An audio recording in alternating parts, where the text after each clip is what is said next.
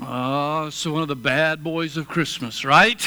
Well, we have our bad boys even in the Christmas story, right? I mean, even the season of the year when we're supposed to be joyous and happy and everything's good news, and then there's these bad guys. Dr. Seuss gives us the Grinch. Charles Dickens gives us Ebenezer Scrooge, right? And even at Christmas time, these names come find their way into our conversations. In fact, Maybe you've been called Scrooge. Probably sometimes that happens to us. Or maybe you've been called the Grinch. I don't know. Hopefully not. But these bad boys do come into the story. Now, one thing that helps us to, to appreciate that is the bad boys of Christmas eventually become good guys, right? I mean, eventually the Grinch, yeah, he turns into a good guy. Scrooge, he turns into a good guy. So we have the bad guys who become good. But what about this? In the real Christmas story, there's at least one good guy that goes bad. How about that? One good guy that turns bad. Or at least he starts out somewhat good, but before long, before the end of the story, he is terribly bad. He's one of the missing characters of Christmas. We're talking this month about Christmas characters who don't make their way into our nativity sets, right? I'm sure you have a nativity set or you've seen a nativity set, and everyone has certain characters. Each one of them, you know, it varies, but all of them have a baby in a manger, right? In a feeding trough with some hay. All of them have Mary. What would Christmas be? We can't leave out Mary. All of them have Joseph, and, you know, we expect that. And then some, if they get a little bit more elaborate, and they have shepherds. And the shepherds, of course, bring their sheep. And, and, and then every now and then we may even see some wise men. There's always three of them.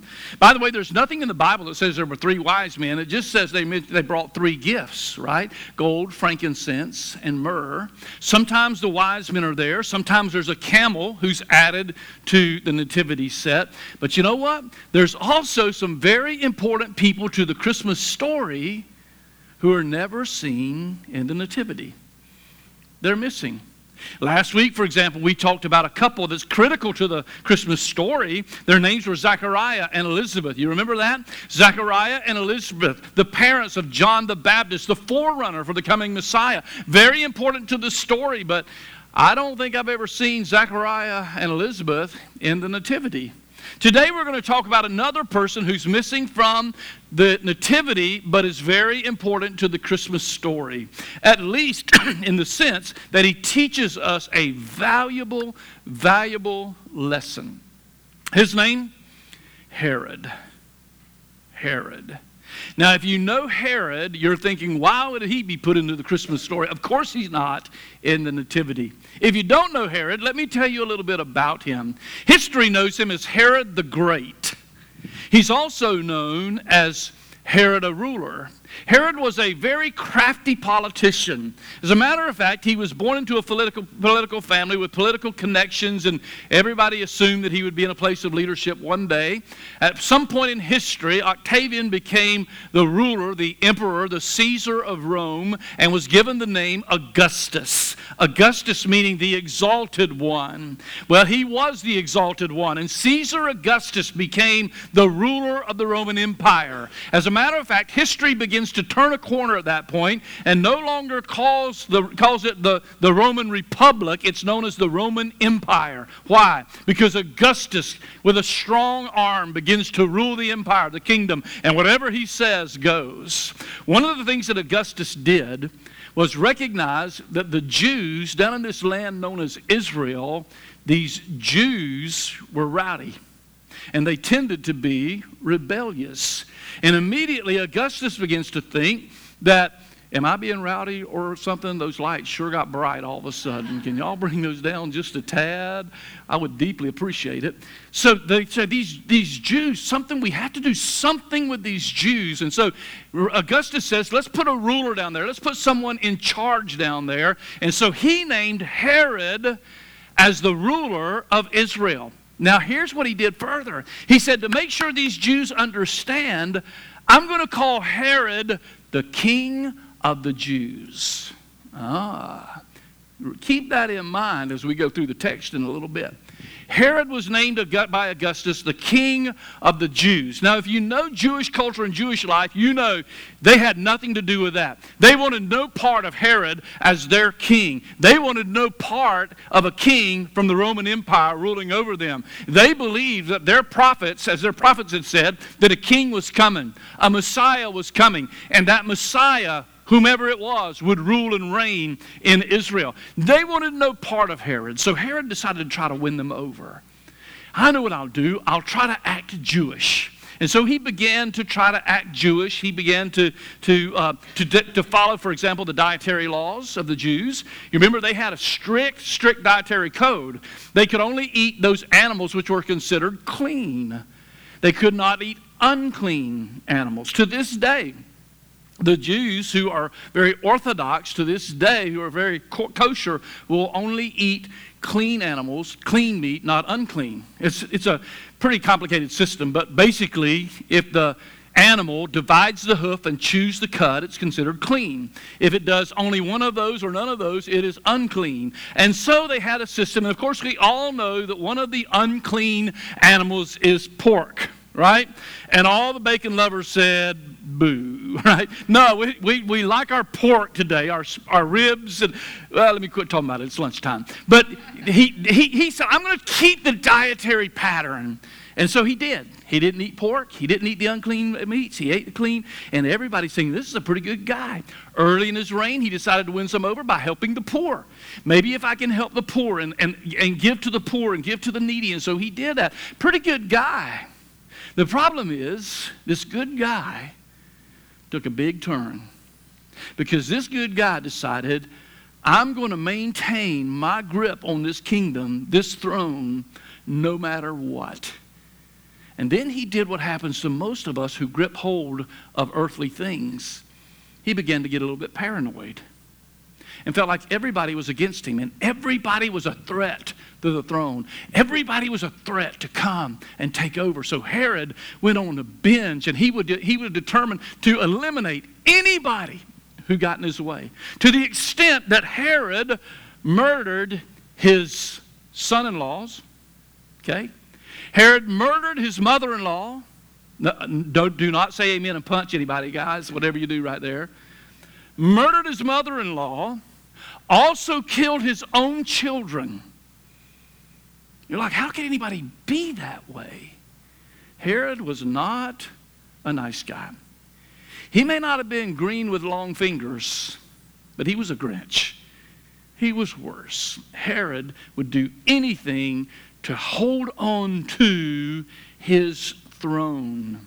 Now, Herod became known as Herod the Great because he was a builder, not because he was a great military man, not because he was a great ruler. He became known as Herod the Great, maybe that you've heard him, because he was a builder. Did you know Herod built seven palaces?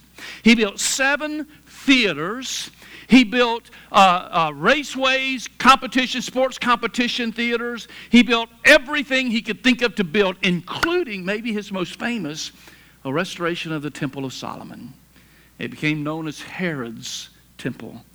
He was Herod the Great. In fact, he built two places that are still in Israel today Every time I go back to Israel, two of my favorite places to visit are places that Herod built. Caesarea Maritima, Caesarea Maritima, which is Caesarea by the sea. It's a palace and a beautiful structure, a beautiful city that is right on the, the Mediterranean Sea. Beautiful place. And the second is Masada. Masada is a, is a stronghold and also a palace of Herod built right into the side of the mountain. It's incredible. Herod the Great, quite a builder. But what I think Herod probably needs to be known for today, for our purposes, is he was a ruler who was determined to hold on to his throne. And whatever got in his way had to be moved. He didn't care what it cost him. If it cost him his family, no big deal. If it cost him his friends, no big deal. He was holding on to his throne. In fact, it was such that Josephus the Jewish historian said that the people came up with a saying, and the people would say of Herod, better to be one of his pigs than one of his sons. Meaning he may try to be religious, but he's not fooling us. So, what does that have to do with us? And why talk about such a character as this at Christmas? I'll tell you why. Because frankly, we sometimes act like little Herods. Now, I'm not suggesting that we go around murdering our family, I'm not saying that. But oftentimes, we too struggle with who's going to be in control of the throne. I'm not talking about the throne of Rome. I'm not talking about the Roman Empire. I'm not talking about Israel. I'm not, I'm not talking about the USA or Florida or, or, or Suwannee County. No, no, no. I'm talking about the throne, if, if I could use this language, the throne of our heart. Who's going to be in control of my heart's throne? And what am I willing to do to hold on to that throne? In fact, that's really the big idea that I want to approach this morning. And what I really want you to see today is that question. I want you to be challenged with that question. What is, what is it that you or I are willing to do to have control of our lives? And when will we learn that we don't do a very good job? So let's investigate Herod. Let's look at how he fits into the Christmas story, and, and really, maybe we can get help in this matter of who's in control. Herod's story is in Matthew chapter 2. So if you have your Bible, turn with me to Matthew chapter 2, and I want to read the first 12 verses and work our way through them, just kind of unpack them as we go, and then draw some conclusions from that that I think will really help us with a so what to this whole thing. So what? What does it have to do with me? It's good history. What does it have to do? Well, history has a lot to do with all of us, so let's follow through. Chapter 2, verse 1. He begins by saying, After Jesus was born in Bethlehem of Judea in the days of King Herod. So Matthew, like Luke, dates his event. He wants us to know the time period. It's important to him, and so it's important to us. Now, Dr. Luke tells us about the birth of Jesus. He tells us what happens before the birth, he tells us what happens at the birth. Now he's telling us about something that has occurred after Jesus is born. Now, I'm going to go ahead and give you a little bit of a spoiler threat, uh, a spoiler alert here. We're going to find out, we're going to learn at the end that maybe, maybe we've been a little bit erroneous in our thoughts about our nativity because we're going to find out that after the birth of Jesus may well have been a year or two years later. So the whole thing with the Magi, the whole thing with the camels and the gifts, probably did not occur when we think they did in the Nativity. As a matter of fact, it occurred after. He says, after Jesus was born in Bethlehem, in the days of Herod. So there he is. There's our king, King Herod. After the days of King Herod, wise men from the east arrived in Jerusalem, saying, Where is he who has been born king of the Jews? For we saw his star at its rising and have come to worship him. Now get the picture. Matthew tells us that everyone is fine in Jerusalem. Everything is going about the normal business. Herod is in his throne in, Jer- in Jerusalem. He's in his palace and he's enjoying everything's good. As a matter of fact, history tells us that he was it was actually a pretty good uh, time in the economy of Israel. There were some people who were happy that he was there. There's some people who were not happy that he's there. Hello, does that sound like American politics at all? Absolutely, right? Some are happy, some are not so happy. But one day, while minding his own business, Herod has guests from the, from the east. Now, the east, keep in mind, the east, these guests, these magi, are likely from modern day Iran or Iraq. Okay? So keep in mind, this is the, you remember the conflict that we see today is nothing new, not, not at all. And so once again, these visitors come from the east. These Persians come over to visit Herod, and they have a question for him. And the question is, hey, king, where is this baby, this child that's born king of the Jews? Now, how do you think Herod took that question? What do you think Herod thought about that? Wait a minute. Augustus said, I am king of the Jews. And now you're saying there's a baby born who is called king of the Jews. And immediately, Herod begins to feel defensive. There's one who's coming, who's competing for my throne. Now, remember what he does to people he doesn't like who are competing for his throne. So Herod responds. Look at verse 3, and you see his response, and we probably should not be surprised. It says, When King Herod heard this, he was deeply disturbed. I'll bet he was. Because now you're saying that someone is coming who is going to usurp my throne, who's going to take over the throne that is mine, that Augustus has given to me. He's disturbed. And then I love this next statement and all Jerusalem with him. It, I, I can't help it. It reminds me of this statement if mama ain't happy, ain't nobody happy. Ever heard that before? Well, if Herod ain't happy, ain't nobody happy.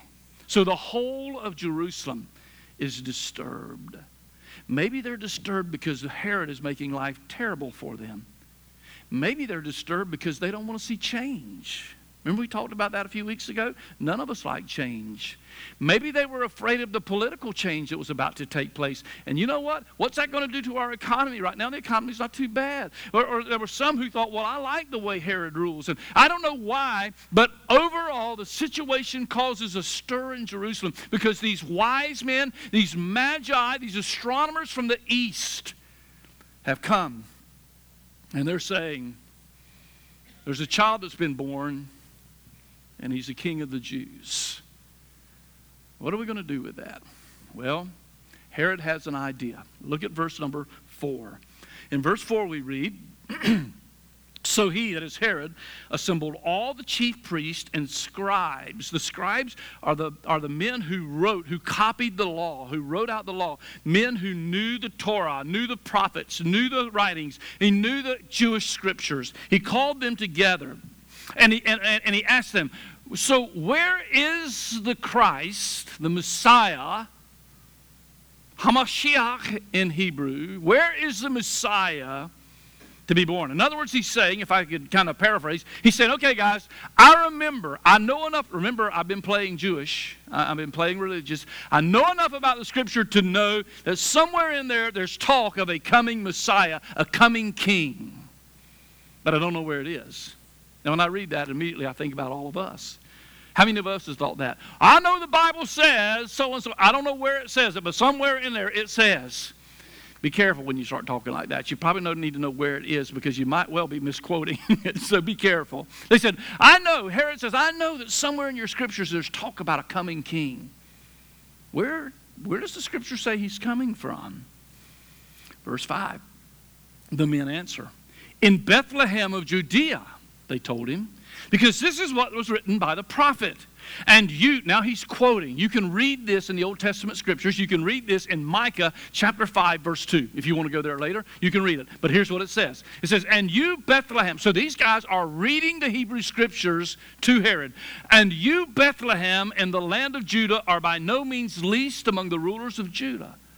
Why would he think that? He would think that because while Bethlehem is a kind of romantic place to us, and I know when I take people to Israel, one of the places they must see is Bethlehem. It's just such a romantic, such a, a warm, heartwarming place. But in that day, Bethlehem was just a little village, five, ten miles from, from Jerusalem. There were just a few people there, not many. And, and it, was a, it was a no place town. Was one little inn. It was really just a house. Nothing special about Bethlehem. And so the prophet writes that and says, Who are you? I, you may seem like you are least among the princes or the rulers of Judah, but then he says, But you're not, because out of you will come a ruler. Catch that note? A ruler who will shepherd my people Israel. Uh, that's not what Herod wanted to hear. I don't really want to hear about a ruler. I'm the ruler. I don't want to hear about anybody who's coming to take my throne, who's supposed to be king. I'm the king. But they pointed out to him what the prophets had said born in Bethlehem. I'll tell you what is special about Bethlehem its name. Bethlehem. You say, what's so special about it?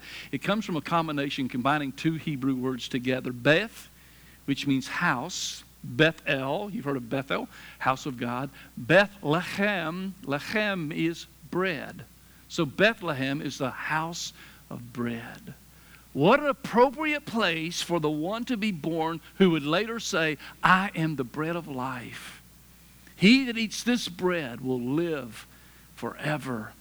How, what an appropriate place for the one to be born who would later break bread with his disciples and said, Take this and eat it in remembrance of me. Because as this bread is, is, is punctured, my body will be punctured. And understood that the body that was given to him become our bread, our sustaining, our sustenance, our means of reconciliation with God. What an incredible place. But in that day, eh, just a little town, just a little village, no big deal. But now it becomes the focus of Herod the Great. Why? Because he senses that there is a competitor for his throne. Now, what he missed is this Jesus was not competing for his throne, Jesus would compete for his heart. Let me say that one more time. That's pretty good. Jesus was not competing for his throne, Jesus was competing for his heart. And I can tell you today that what Jesus is competing for in your life is your heart. And the throne of your heart, not your abilities, not your talents, not your money, not your fame, but your heart. Herod missed that. You don't want to miss it. So what happens? Well, I think you know this next part of the story, but let's read it anyway. Herod, verse 7 Herod secretly summoned the wise men and asked them the exact time that the star appeared. He said to them, uh, He sent them to Bethlehem and said, Now get a load of this go and search carefully for the child. And search carefully for the child. And when you find him, watch this, report back to me so that I too can go and worship him.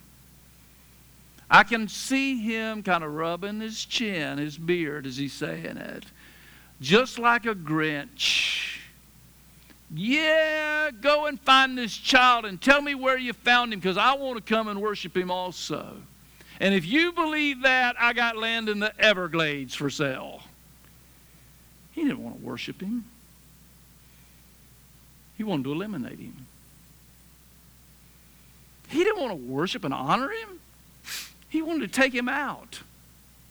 I can't have anybody competing. Not my wife, not my sons, and not some kid in Bethlehem. Uh, he didn't want to worship. He had ulterior motives to his worship. And can I just stop and say, we have to be very careful today because sometimes I'm afraid we who are little Herods come under the cover and the disguise of worship. But what we're really looking for is something for me something for me. The problem is, Herod finds out what we need to find out, and that is we cannot hide who we are from God. We cannot hide who we are from God. You can hide who you are from me. You can hide who you are from your husband, from your wife, from your kids or your parents. You can hide who you are from your friends and acquaintances. You can hide who you really are at work, but you cannot hide who you are from God. And Herod did not fool the God of heaven. You know how I know that? Well, let's, let's read on the story. I want to finish it. It says, after hearing the king, verse 9, after hearing the king, they went on their way, that is the wise men, and there it was, the star they had seen at its rising. It led them until it came and stopped over or above the place where the child was. And when they saw the star, they were overwhelmed with joy. And entering the house, they saw the child with Mary, his mother, and falling to their knees, they worshiped him. Then they opened their treasures and presented to him with gifts gold, frankincense, and myrrh. And being warned, here we go, and being warned in a dream not to go back to Herod, they returned to their own, own country by another route. So, God was not fooled. He knew their heart. He knew what they were after, or what Herod was after. Even if they didn't perceive it, God did, warned them of a dream, and went back another way. Now, before I move on, I want to just clarify something. I want you to see the difference. That verse is pretty is pretty pretty specific, isn't it? And it also reminds me of a verse in Luke's gospel, but it reminds me not because it's alike, but because it's in contrast. If you look very carefully at verse number 11, it says, they entered the house. They saw the child with Mary, his mother, and falling down, they worshiped him. You remember what Luke says about the shepherds? It says that the, angel, the shepherds were in the field. Luke chapter 2. The shepherds were in the field, keeping watch over their flock by night, and suddenly there was with the angel a multitude of the heavenly host praising God and saying, Glory to God in the highest. You know that, don't you? And then it said, The shepherds said, When the angels had gone away from them, the shepherds said one to another, Let us go now even unto Bethlehem and see this thing which has come to pass, which the Lord has made known to us. And then verse 16 says, And they came with haste and found Mary and Joseph and the baby lying in a manger. Now, the wise men come to Bethlehem and they enter the house and they see Mary and the young child. See where I'm going with this? Yeah, there's a clear distinction in the original language, just as it is in our English language, a clear distinction between baby and child, and a clear distinction between manger and stall and a house. This is probably a year up to two years later, after the birth. Oh my, what am I going to do with the wise men in my nativity now? I keep them in there. Nobody knows the story anyway. But anyway, whatever it is, it's later. This is sometime later. And we believe it's up to two years later, and here's why. If our Paul Harvey had said, now for the rest of the story, for those of you old enough to know who Paul Harvey is, the rest of the story we'll look at next week, so I don't want to give too much away except to say that when Herod realized the wise men were not coming back, you know what he did? He sent his armies to Bethlehem and said, Go through the town and any boys two years and under, slaughter them. And there was a great slaughter in Bethlehem of two year boys, boys and younger because Herod wanted to make sure that nobody grabbed his throne. He was so in control and wanted so badly to be in control of the throne of his kingdom that he was willing to slaughter every two year old boy and under. Now, before you're too hard on Herod, my question again what are you willing to do to keep control of your heart? You see, for us, there's a throne also. The throne is not a kingly throne. The throne is not in Rome. The throne is not in home. The throne is your heart. Let's talk about your heart for a minute. Who's ruling your heart? Who's in control of the throne of your life? Does that make sense? Are you seeing the analogy? Who makes that? Who's in charge? Who's in control? in your life. And what we need to ask ourselves often is what are we willing to do to maintain that control? And I ask that question because I see it all the time. I see people who are so intent on being in charge and being in control of my life, I don't care what the consequences are. And often the consequences are you're killing your family. Maybe not with a head chopped off, maybe not with a sword, but it's killing your relationship. It's killing your marriage. It's killing your family. It's killing your, your career. It's, it's killing things. And, and we just stiffen up and, and get stiff necked and stubborn. And I'm going to hold control of my life no matter what. When I think the lesson of Herod is that in order to really have control of our heart, you need to let it go. To really be in control means to let it go. We have to surrender control. You see, what Jesus wants in your life right now is complete control. He wants to be on the throne of your heart, but you have to let Him. Why should I? I, am going to confess something here. I, I'm, I'm hesitant to confess these things, but I have to sometimes. My grandchildren come over to my house. and uh, or I'm at their house. They love to play video games. Are they weird kids, or do all kids pretty much like video games? Well, here's the thing: they know by now that I'm not a big video game guy, and so all they got to do is sucker me into playing a game, and they can just wipe me out, right? It's the one thing, buddy, I guarantee you they can beat G Daddy at. All they got to do. Now, I've learned by now, don't get involved because they're just going to cream you. And I'm a little bit competitive, I admit it. I don't want to be creamed by a four year old, you know? But one day, I decided, you know, I think I'm going to jump in here. They're playing NBA basketball on the video game. And I'm thinking, yeah, I know a little bit about basketball. I think I'm going to jump in here. They're egging me on. Come on, G Daddy. Come on, G Daddy. You want to play? You want to play? You want to play? Finally, yeah, I think I'll play. So they hand me this little box thing. They say, G Daddy, this is your control box. This puts you in control of the players. I said, oh, okay, I'm in control. I like that.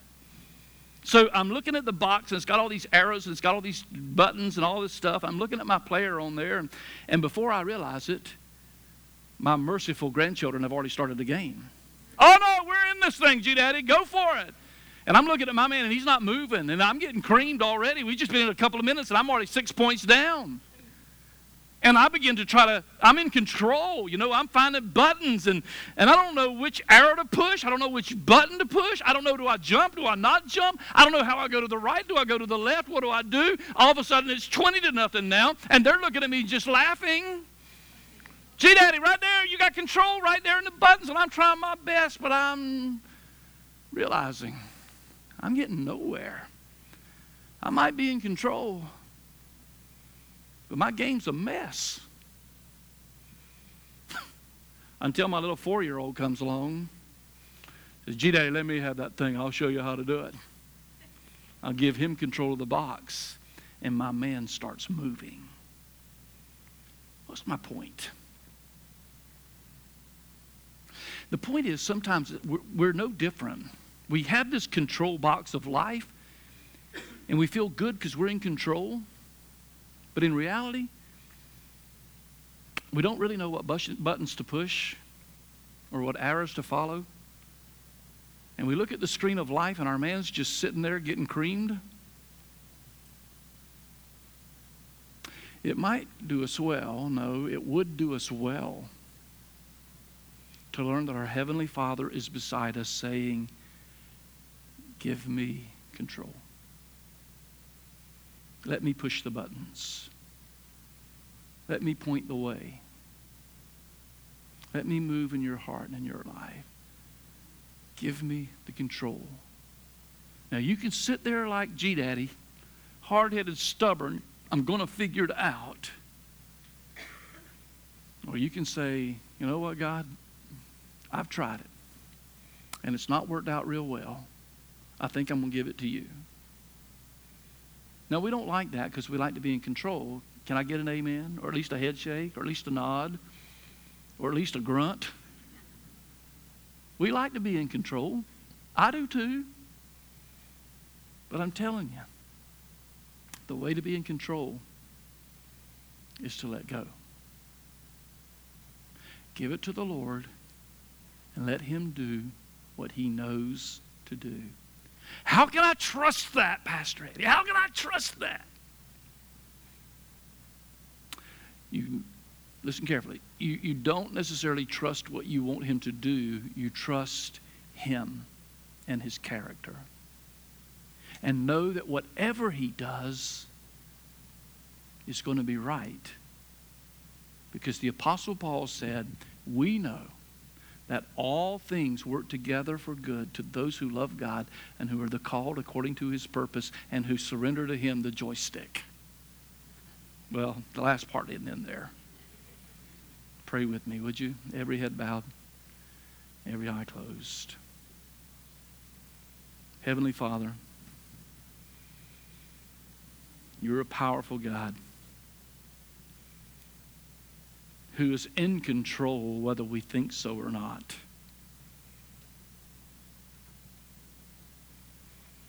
You are the God who is all powerful and all knowing and ever present.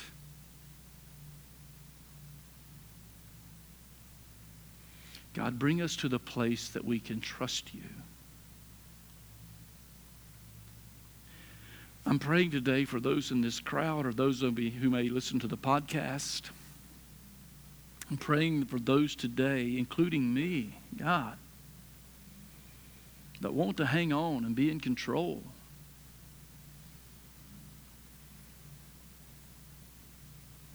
And God, forgive me for those times when I just want to hang on, be in control, while the whole time my life is being beaten and a mess. God, teach me to trust you with the control of my heart, my life, my family, my finances, my career, my ministry. Forgive me, Lord, where I've been stubborn and wanted to hold on to the control stick.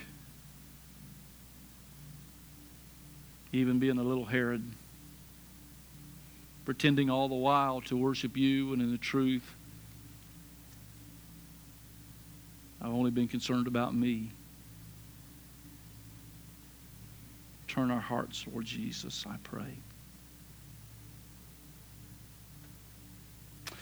right now, in the quietness of the moment, just before the lights come on and just before we move on to other things, would you search your heart? What are you willing to do to hold on to controlling your life? Are you willing?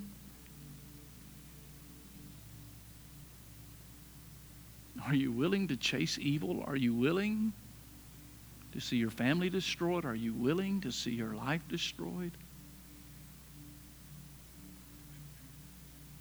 Or are you willing to surrender it to Jesus? The way to gain control is to let it go. Release it to Him.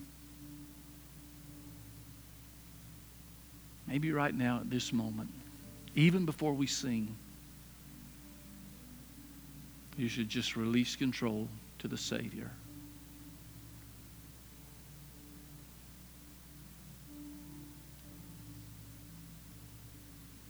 In just a moment, we're going to sing, and we're going to sing about the sweet, precious name of Jesus. Jesus, the lover of our soul. Jesus, the Savior of our soul. Jesus, our Master. Jesus, our King. And his beautiful, beautiful name.